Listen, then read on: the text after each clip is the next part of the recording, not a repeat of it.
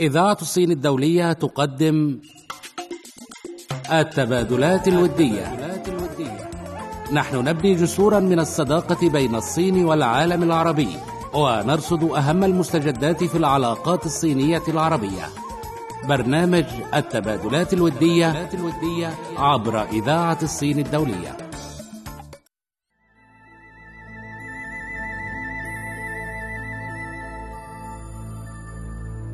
أعزائي المستمعين السلام عليكم ورحمة الله تعالى وبركاته. محدثكم سيف إبراهيم.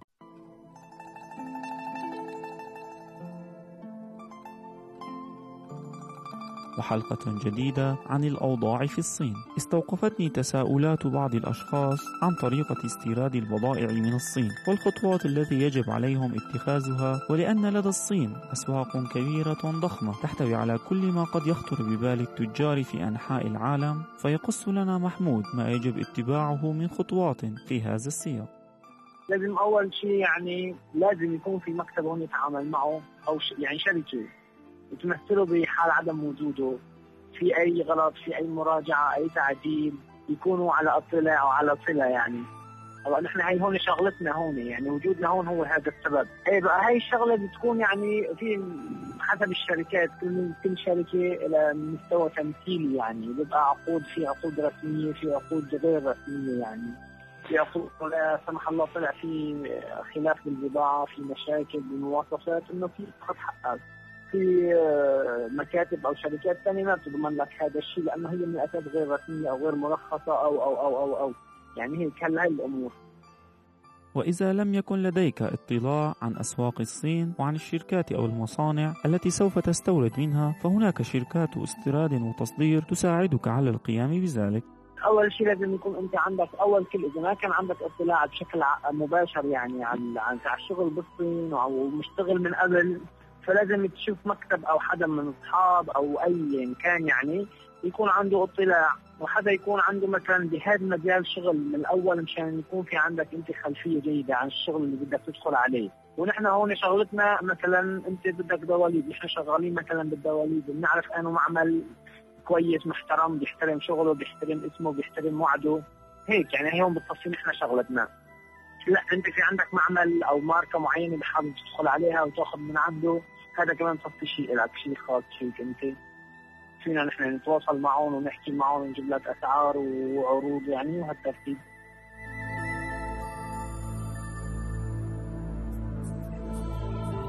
ويمكنك الذهاب للشركة وإعطائهم مواصفات البضائع ونوعيتها وكميتها أو يمكنك الاتصال بهم لتجهيز بضائعك بالمواصفات التي تريد وهم يجهزونها لك لحين وصولك إليهم فتكون جاهزة.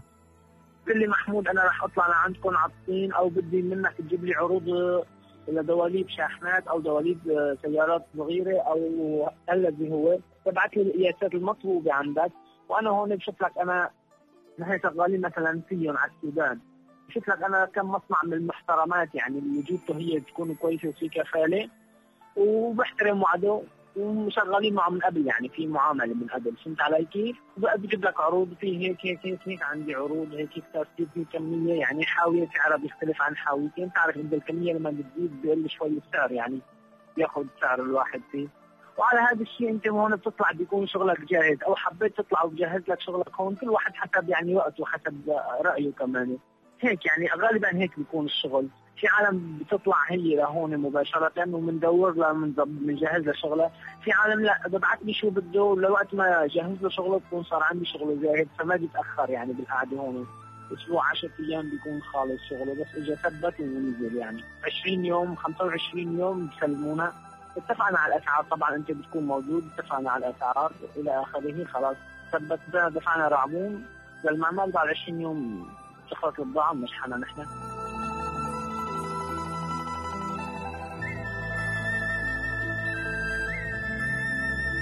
بعد أن تدفع لهم رعبون البضائع تشحن إلى المكان الذي تريده وتضمن بذلك عدم وجود أي خلافات بينك وبين المصدر للبضائع بتحولنا يعني نحن عن طريق الشركة تبعنا.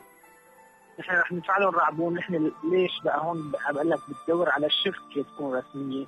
أنا لما بعمل معه عقد باسم الشركة تبعي للمعمل فأنا شركة صينية. فما بيحسن يلعب علي لأنه أنا حكوميا رسمي. فهمت علي؟ فإذا كان مكتب عادي أو مكتب تمثيلي أو غير مرخص فممكن يلعب عليه ويدخل بمحا وإلى آخره. هاي شغلات كثيرة وما بتخلص. يعني ممكن تستفيد لسعد مثلا خمس سنين. محاكم مثال.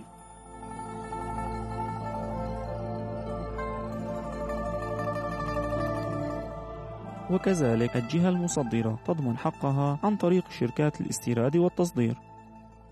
هو ضماناته أنا شركه هون. يعني هو هون أنا عندي شيء اسمه بالحكومة.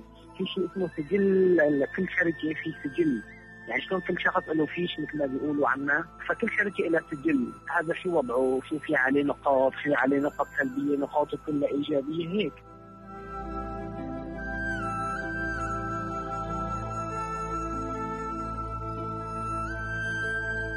ولم يبقى سوى كتابة عقد العمل الذي أصبح معروف لدى الجميع وملخص هذا العقد ملخص العقد نحن شركة مثلا يا Fast Line للتجارة شركة تجارية نحن للاستيراد والتصدير. ثبتنا مع المعمل الفلاني مع الشركة الفلانية. مثلا عقد دواليب سيارات صغيرة أو كبيرة بنحدد القياسات بنحدد المواصفات بنحدد السعر بنحدد العربون بنحدد تاريخ الدفع وتاريخ الشحن. وأي تأخير بترتب عليه غرامة بنسجل الغرامة اللي نحن بنتفق عليها مثلا. طبعا أنت والمعمل. نحن هون عبارة كله عن وسيط بس نحن وسيطة نضمن حقك أكثر ما نضمن مثلا حق المعمل لأن المعمل اوريدي حقه بقلبه لأنه عم يدفع عم يأخذ الرعبون وعم يشتغل هو. بس نحن الوسيط لنأخذ حق الزبون أكثر. يعني شغلنا مثل المحامي. تمام هذا بالضبط هيك. ونحن شركة شحن يعني نحن بنشحن بنرتب بقيه الإجراءات وتقول لي محمود اشحن على دبي على على السودان على الصومال وين بتريد بشحن لك إياه هون ذاك الوقت.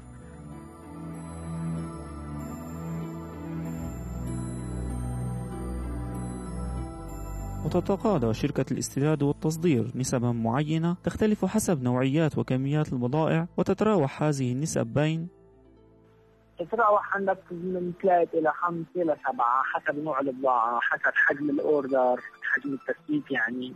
يعني بيفرق كل بضاعة عن الثانية يعني بيجيك بضاعة مثلا بتعبي حاوية مثلا 4000 5000 دولار. مفروشات مثلا. 10000 دولار ما بدنا نقول أقل. 10000 دولار بتعبي حاوي هاي كيو هي يعني ما بتكفي معك شغلة مثلا أقل من 5 6% حرام شغلة يعني تتكع فيها. وفي عندك الآلات بناخذ عليهم 7% وفي شغلات مثلا الثانية في يعني عالم حاوية وحدة مثلا صغيرة مو الكبيرة الصغيره بيطلع حقها تقريبا شي 80000 دولار. يعني كل بضاعة لها سعر كل بضاعة لها لها ترتيب لها نسبة معينة.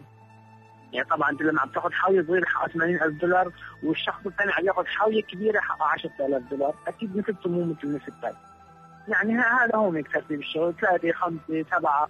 يعني بهذا بيبقى اتفاق نحن بيناتنا يعني. ما في خلاف عليه.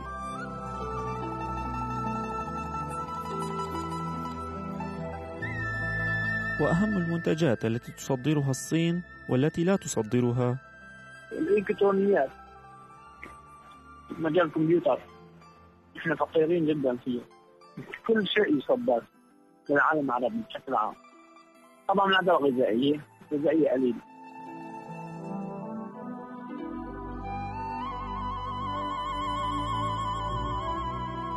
وأما أهم الأشياء التي تستوردها الصين؟ تستورد كثير أهم الأشياء النفط بعدين بيجي عندك المواد مثلا الأولية مثل مثلا الحديد تستورد وبتصدر كمان. أما في عنده إنتاج حديد فعنده إنتاج حديد هائل. طبعا بيصدروا منه بيستوردوا هن الحديد من نوع ثاني مو نفس الحديد اللي عندنا أكيد ما راح يستوردوا من نفسه. تيجي على مجال مثلا نحن اللي شغلنا الخيوط والأقمشة بيستوردوا القطن. القطن اللي عندهم ما بيكفي بيستوردوا من أمريكا بيستوردوا من جنوب أفريقيا من السودان من مصر من عنا من سوريا. بس كله عن هذا كل الحكي عن طريق الحكومة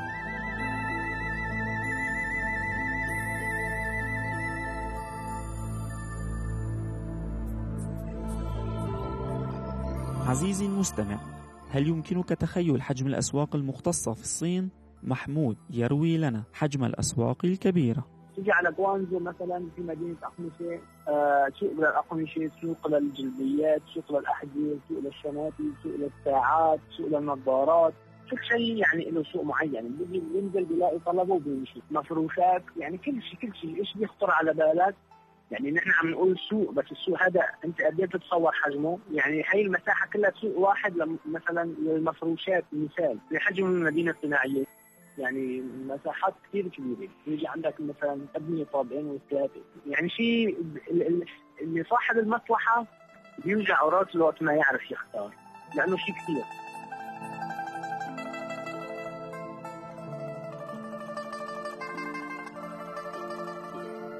وأخيرا نتساءل في حال أراد أي تاجر استغناء عن وساطة هذه الشركات وبدء العمل بشكل منفرد فيخبرنا محمود بأنه نحن على الصين يشتغل لحاله. لأنه إذا راح يشتغل لحاله أول مرة ثاني مرة المعمل يشتغل معه ثالث مرة إذا طلع عذر فالمعمل راح يمشيه. عم يشتغل لحاله. وشحن له البضاعة وسكر له حقه على الشحن وتوصل البضاعة ليشوف العذر. إذا كان المعمل كويس ممكن يراجعه ويخصم له شوي. هي هون بصفي شغلنا نحن. بيجي هو بيختار مثلا محمود أنا بدي هذا الموديل هذا الموديل هذا الموديل. okay. ثبتنا ثبتنا الأسعار أخذنا عملنا order نحن عملنا آه، عقد معه. وقت التسليم دفعنا يعني كله هون بيكون الزوم موجود. الرعبون كله مسجل أنت بدك تعمل الاستلام. تحول لي على حساب الشركة اللي عندي. وشيل كل دفع عن طريقي أنا. يعني أعزائي المستمعين شكرا لحسن إصغائكم. كان معكم سيف إبراهيم. وإلى اللقاء.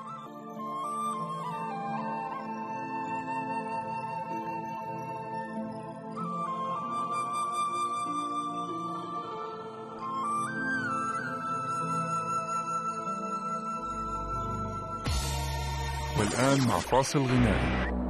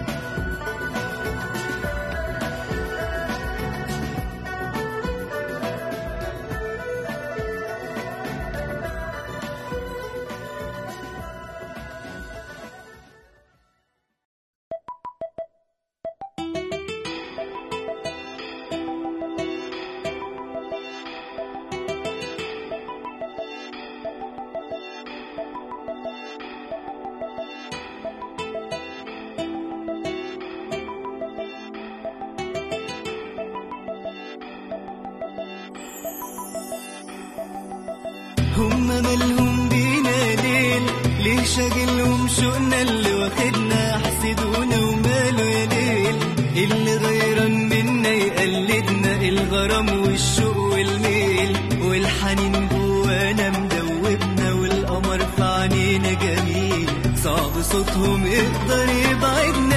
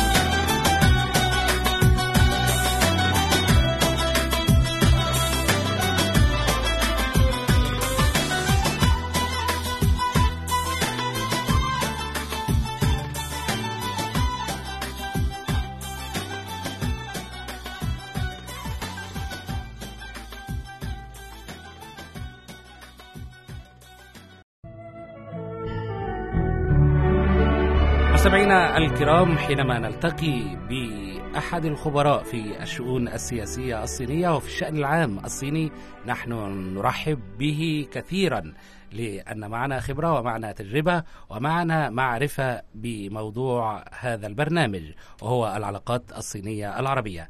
يسعدنا أن نلتقي في حلقة اليوم بالدكتورة نادية حلمي خبيرة في الشؤون السياسية الصينية ومدرس العلوم السياسية بكلية الاقتصاد والعلوم السياسية. مرحبا بك دكتورة نادية. مرحب بيك دكتورة نادية يعني حضرتك آه، تواجدتي في الصين لمدة كبيرة يبدو يعني آه يعني آه يعني هناك أكثر آه آه ثلاث سنوات آه درست اللغة الصينية في جامعة بكين بالصين لمدة عامين وكما تعرف آه أن جامعة بكين هي الجامعة الأم هي الجامعة العريقة في الصين من أقدم الجامعات الصينية. درست اللغة الصينية لمدة عامين.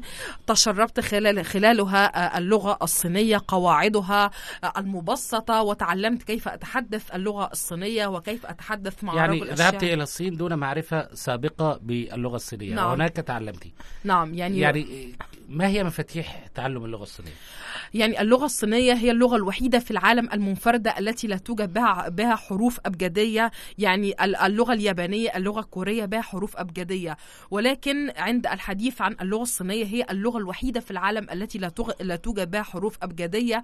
كل ما هنالك هو أن تحفظ الكلمة كما هي. مم. يعني أريد أن أشرب أن أشرب شاي آه، وو ياو خو أريد أن أشرب شاي. يعني وما إلى ذلك. يعني تحفظ هكذا. آه تحفظ هكذا. لكن كيف تكتب إذا لم تكن يع- يعني هناك يعني آه، يعني هناك عشر آلاف كلمة يعني تقريبا متداولة في المجتمع الصيني وفي الحياة المعيشية للصينيين. وبالتالي يعني آه، يعني الصينيين يعني آه، هناك كلمات دارجة. فبالتالي يعني يعني حتى الص- الصينيين في بعض الأحيان المدرسة الصينية قد تنسى كلمة آه، السبلينج أو طريقة كتابة كلمة والحروف الصينية تكتب من من الشمال إلى اليمين ومن أعلى لأسفل. من الشمال لليمين ومن أعلى للأسفل أها. متى تكتب من أعلى للأسفل ومتى تكتب من الشمال؟ لا لا لا هي يعني عندما تكتب يعني مثلا يعني يعني نظرا لاننا في إذاعة ولا يوجد أمامنا. مشاهدين آه. كنت آه، د- دع المشاهد يتخيل نعم يعني مثلا اسمي آه، يعني نادية هناك يعني يعني آه، يعني من الشمال إلى اليمين ويعني يعني ونقوم بمسك القلم لأعلى ثم جعله يعني يكتب لأسفل تبدو عملية صعبة دكتورة. نعم آه يعني اللغة الصينية هي لغة صعبة واللغة الصينية تنطق بأربع تونز أربع نغمات. متى ف- تنطق في, في لا هي كل كلمة يعني هناك كلمة تكتب نفس الشكل و... آه. و... و... ولكن أربع نغمات كل نغمة تعطي كلمة مختلفة تماما عن الأخرى أنت تحبين الشعر هل تحفظين شعرا صينيا؟ لا لا أحفظ شعرا صينية يعني المرة القادمة س... يعني سأج... سأجلب معي بعض الشعر الصيني ويعني وقد آه، تفرد لي حلقة كي أتحدث عن الشعراء الصينيين مم. والأدب الصيني هذا مهم. أها. لأن السياسة دون فهم لطبيعة المجتمع الاقتصادية والثقافية والإبداعية لا يمكن أن تف- تفهم جيدا دون أن يعرف الباحث آه، كيف يعيش المجتمع الذي اهتم بدراسته نعم في حقيقة الأمر يعني هناك آه، يعني ال- الحياة الاجتماعية في الصين متسارعة. فعندما تذهب اليوم إلى الصين آه، ويعني يعني تذهب مرة أخرى تجد أن هناك تغير كلي في بنية المجتمع في طبيعة المباني. يعني هناك أشخاص يغيبون عن الصين لمدة سنتين ثم يذهبون أو يعاودون الذهاب مرة أخرى مرة أخرى يجدون اختلاف تام يعني وجذري وهذه التجربة يعني تجربة رشيقة تجربة مرنة تجربة مبتك مبتكرة. في حقيقة الأمر هي تجربة تستحق التأمل والاهتمام والدراسة. الحديث عن اللغة الصينية عن الإبداع والشعر الصيني يدفعنا إلى أن نتحدث عن التعليم. التعليم هناك تجربة خاصة للصين في التعليم؟ نعم يعني أعتقد أن تجربة التعليم في الصين وخاصة تجربة التعليم العالي بدأت قبل حوالي 100 عام منذ إنشاء جمهورية الصين الشعبية في عام 1949 آه، عندما آه، يعني عن- يعني عندما آه، جاء ماو تسي تونج أو الحقبة الماوية على رأس القمة في الصين. وجدت الصين أن مفتاح أو لبنة الحياة الاجتماعية والثقافية وتحسين الحياة الاجتماعية والمعيشية والثقافية للمواطن الصيني يبدأ من تجربة التعليم يعني و يعني تخطت الصين مراحل مختلفة في التعليم. هناك مرحلة التعليم يعني يعني أو التعليم بشكل عام ينقسم إلى ثلاث أنواع من التعليم. هما التعليم ما بعد يعني في مرحلة التعليم ما بعد الجامعي هناك المدارس الاختصاصية أو المهنية وهي لكل من آه، يعني لم يحالفه الحظ في الحصول على مجموع عالي يؤهله للانضمام أو الانتظام في الجامعات العادية. يا يعني ينضم أو يدخل أو يلتحق بنظام التعليم الاختصاصي والمهني سواء التكنولوجي والإلكترونية بعد بعد ما مرحلة يش- الثانوية العامة. وهناك التعليم الانتظامي أو التعليم العادي وهناك التعليم لمرحلتي الماجستير والدكتوراه.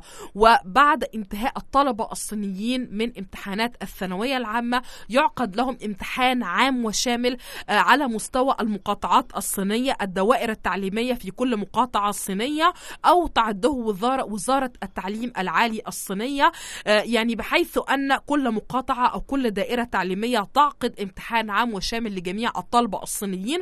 من يجتازون هذا الامتحان يعني مع مع التأكيد على أن هذا الامتحان يكون بع- بعد الانتهاء من مرحلة الثانوية العامة كل من يجتاز هذا الامتحان يدخل الجامعات العادية ولكن كل من يفشل أو يخفق آه، في آه، في- في اجتياز هذا الامتحان يلتحق يلتحق بالجامعات الخاصة أو الجامعات المهنية أو الاختصاصية أو جامعات للبالغين أو هناك جامعات الإذاعة والتلفزيون يعني لكل من فشل في الالتحاق بالتعليم العالي ال- أو. أو- الانتظامي.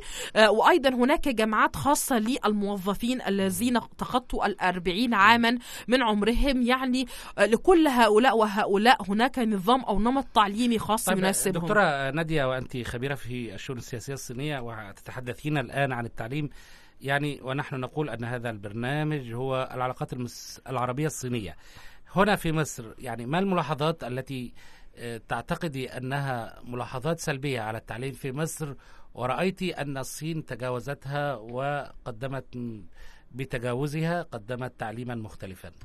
يعني في حقيقة الأمر يعني وجدت الصين آه، منذ إنشاء الصين كان هناك فجوة كبيرة جدا ما بين الجامعات الصينية والمجتمع. كانت الجامعات الصينية تقدم تعليم ثيوريتيكال تعليم نظري بحت بعيد تماما عن منطلقات أو بعيد عن تجربة التنمية التي ينشدها المجتمع الصيني. ولكن الحكومة الصينية في حقيقة الأمر يعني من خلال الحزب الشيوعي الحاكم في الصين عمل على إصلاح تجربة التعليم في الصين إصلاح تدريجي فكانت أولى لبنات هذا الإصلاح يتمثل في ضرورة ربط الجامعات الصينية بالمجتمع الصيني ومحاولة إقامة علاقات ما بين ال- الجامعات والمجتمع بشكل عام وجذب المجتمع لهذه الجامعات من خلال عدد من الأنشطة عدد من الندوات والحوارات ويعني وعلى أن تخول للمراكز البحثية المتواجدة داخل الجامعات الصينية أن تدرس قضايا ومشكلات المجتمع والحياة المعيشية. للمواطن الصيني من أجل الارتقاء به وبالتالي تم ربط ال- المجتمع بالجامعات. ولكن يعني عندما ننظر إلى مصر يعني نجد أن هناك فجوة كبيرة جدا ما زالت قائمة ما بين الجامعات أو التعليم النظري الذي يتلقاه يتلقاه الطالب في مرحلة التعليم الجامعي وما بين المجتمع.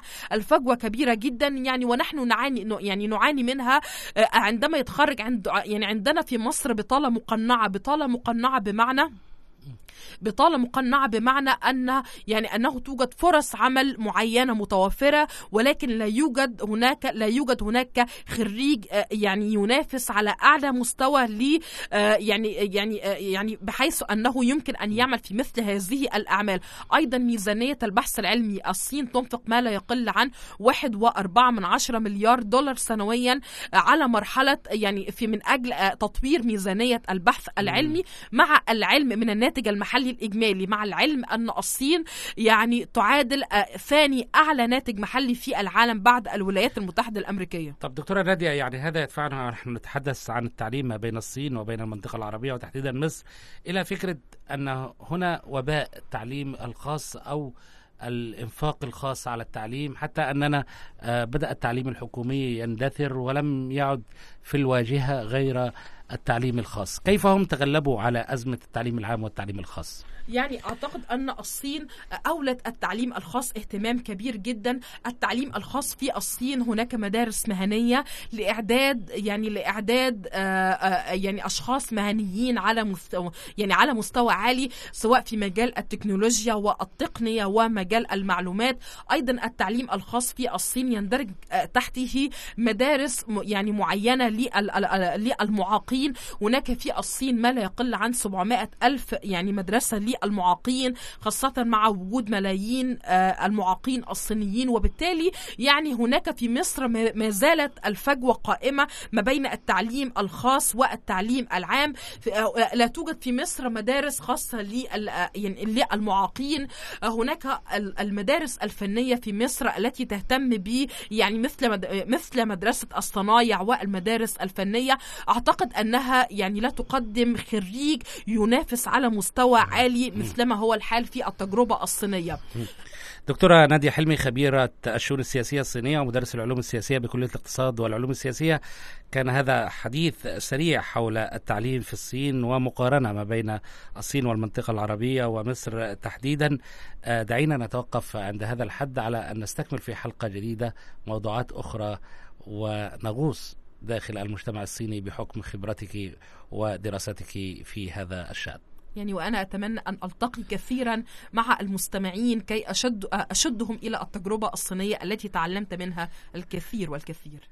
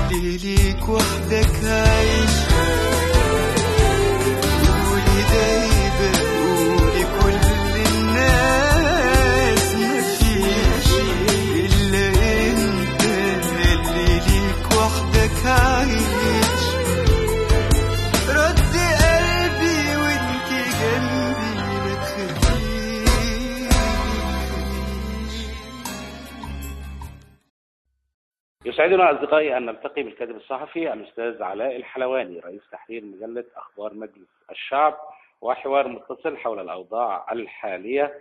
كيف تعيش مصر؟ وكيف تعيش المنطقة العربية؟ وتأثير ذلك على علاقات ما بين هذه المنطقة العربية وما بين الصين ودول أخرى. أستاذ علاء أهلا ومرحبا بك في برنامج الملتقى. أهلا بحضرتك يا فندم وتحياتي لكل السادة. أستاذ علاء يعني ما يحدث في مصر الآن في تلك ال- الآونة. بالتأكيد له تأثير كبير لأن مصر ليست دولة بعيدة أو منعزلة أو هامشية. فكيف ترى ما يحدث الآن في مصر على ما يحدث في المنطقة؟ والله الأحداث آه، أستاذ علاء انت حضرتك شايف كل يوم بت... بتتلاحق بسرعة كبيرة وبتسير بسرعة آه، يعني غير مسبوقة. آه، كل يوم بنشوف تغيير وكل يوم بنشوف جديد. آه، مما يؤثر مش بيأثر بس على على مصر فقط لكنه بيأثر على المنطقة العربية كلها وعلى منطقة الشرق الأوسط. آه، نتيجة لدور مصر السياسي والاقتصادي وال- والتاريخي في المنطقة العربية. آه، إضافة لأن إحنا عندنا النهاردة آه، مش عارفين الدنيا ماشية على فين. كل يوم بنصبح نلاقي تغيير جديد. آه، جماعة الإخوان المسلمين آه، بتصعد آه، من خطواتها تجاه ال- ال- الوضع القائم حاليا. آه، برضو الشعب وبقية القوى السياسية المعارضة لهم آه، بي- بيبدأوا بتصعيد أعلى. آه، ال- الموضوع ده كله بيصب في خانة آه، اضطراب في المنطقة العربية بيصب على تأثير اقتصادي على تأثير على الاقتصاد في المنطقة العربية وعلى مصر. النهارده حكومة الدكتور حازم الببلاوي آه، بتواجه صعوبات كثير كثيرة آه، في الآونة اللي إحنا فيها آه، على الرغم من من من وصول مساعدات كثيرة من بع- من بعض الدول العربية ومن دول أخرى. الإمارات لكن- والسعودية تحديدا. لكن كل كل هذا لا يؤدي لاستقرار اقتصادي أو لتنمية اقتصادية أو لنهضة اقتصادية لأن المشكلة في الوطن العربي أو في مصر بالتحديد هي مشكلة آه، تنمية اقتصادية ومشكلة بطالة مشكلة جذب استثمارات ما, آه، ما, ما الذي يجعل هذه المنطقة يعني تعاني من هذه المشكلة خاصة وأن من المفترض أن الشعوب تحررت من أنظمة قديمة مستبدة كانت تعوق حركة التنمية وكانت تعوق فكرة أن تكون أن تدار الدولة بشفافية وديمقراطية. ما الذي يعوق الآن هذه المجتمعات من أن آه، تكون بها تنمية آه، مستديمة وتنمية مستمرة؟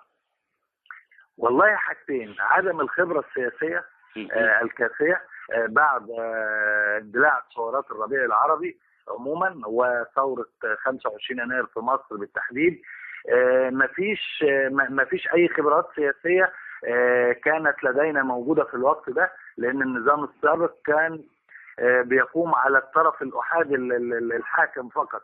آه، كان لدينا نظام حاكم آه، مستقل لا يعطي الفرصة لأي أطراف أخرى. آه، حضرتك في ح- في بت- 2003 و2004 عندما يعني ظهرت بوادر عملية إصلاح سياسي أو اقتصادي وطلب البعض بالتغيير آه، بدأت الحكومة المصرية آنذاك في آه، تغيير إداري أو في إصلاح إداري لكنه لم يلبث أن انتهى بعد عدة أيام وليس بعد عدة شهور. آه، ظهرت آه، ظهرت أفكار بضرورة خلق صف ثاني للوزراء آه، أو أو تعيين نواب أو مساعدين لهم لكن الجميع كما تعرف الكل يخشى على منصبه والكل يخشى على كرسيه فأفشلوا الفكرة قبل أن تبدأ. أن هذه الأنظمة كلها كانت تؤدي لمصالح شخصية. آه، ال- ال- ال- الشيء الآخر الذي الذي يساعد على عدم آه، التنمية الاقتصادية وعلى عدم ال- ال- التنمية أو الإصلاح السياسي والاقتصادي بوجه عام هو عدم وجود قوى سياسية في مصر بالذات بالتحديد قوى فاعلة. آه، حضرتك أي دولة في العالم آه، من دول العالم المتقدم ديمقراطيا واقتصاديا تجد أن هناك سياسية تجد أن هناك ثلاثة أحزاب أو أربعة على الأكثر تنافس على الحصول على الأغلبية المطلقة. لكن لدينا في مصر آه، نجد أن لدينا أكثر من 85 حزب سياسي بعد الثورة وفي وليس ولا توجد أي قوة سياسية في مصر قادرة على حصد الأغلبية. الجميع إنه ما في يعني لا لا تستطيع أي قوة سياسية أو حزب سياسي في مصر يحصل على 20 أو 5 في الوقت الحالي.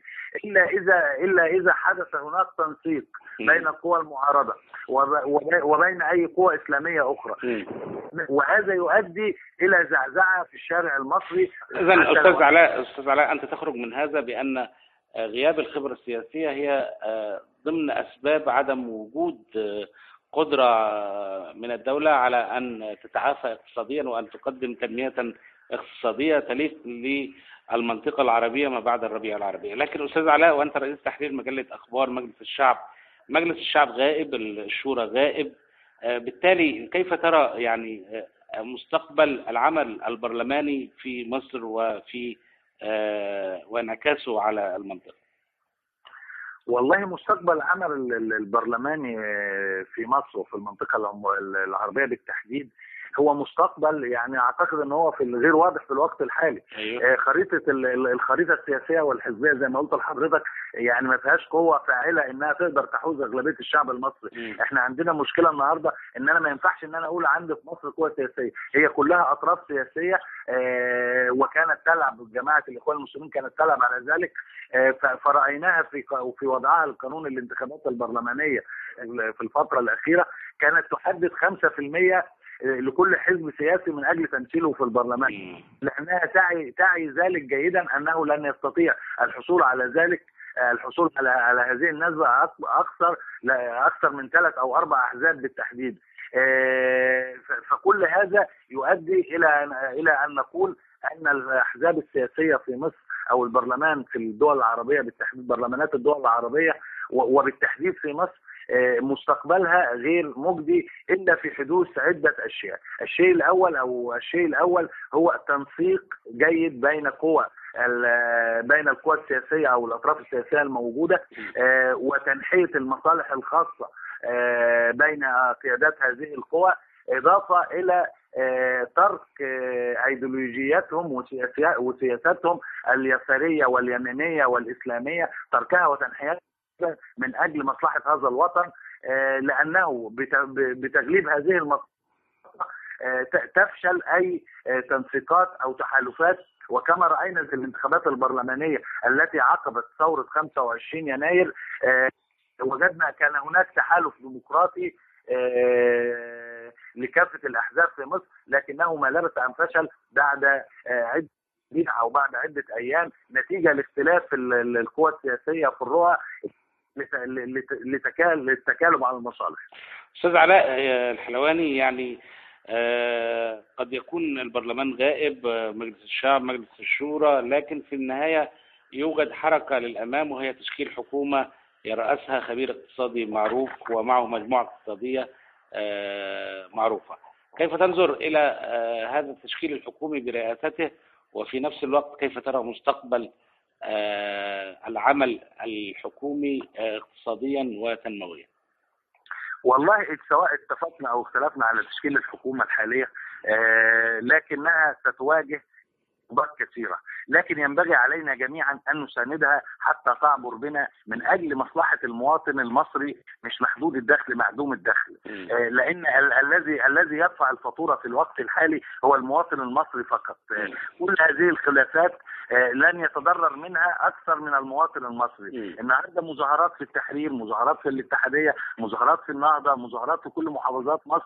كل هذا يعيق أي تنمية اقتصادية مش في مصر بس في المنطقة العربية، النهارده أنا بشوف معظم الاستثمارات سواء العربية أو الأجنبية كلها تهرب من مصر ومن المنطقة العربية. نتيجة للأحداث السياسية المرتبكة، فأنا على حد علمي كانت هناك بعض المستثمرين من دول عربية آه، ومن دول أجنبية هربوا من بعد آه، عقدوا عدة كانوا عاقدين لعدة اتفاقات مع الدول مع مع مصر ومع المصريه المتعاقبة في الفترة الأخيرة لل- للاستثمار في مصر. فنجد مثلا أن كان هناك بعض المستثمرين الصينيين قد آه، كانوا في طريقهم لإنشاء بعض مصانع السيارات أو مصنع سيارات تقريبا في في منطقة أكتوبر أو في برج العرب لا أذكر بالتحديد لكنهم نتيجة للأحداث السياسية آه، معظمهم لغى هذه الأفكار نتيجة آه، هذا الاختلاف.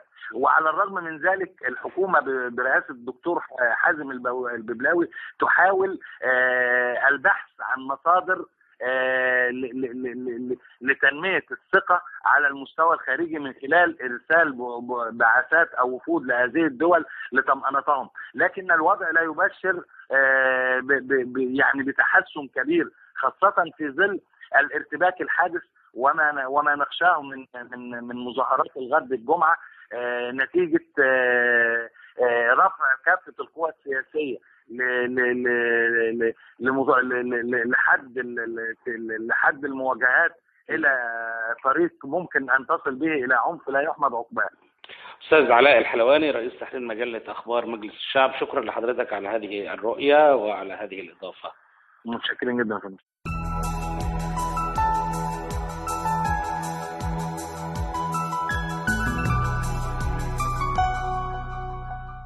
وهكذا وصلنا إلى ختام حلقة اليوم من برنامج الملتقى العلاقات الصينية العربية. دائما تبقى تحيات فريق العمل كريم سيد هندسة إذاعية إعداد ياسمين ناصر تقديم على أبو زيد.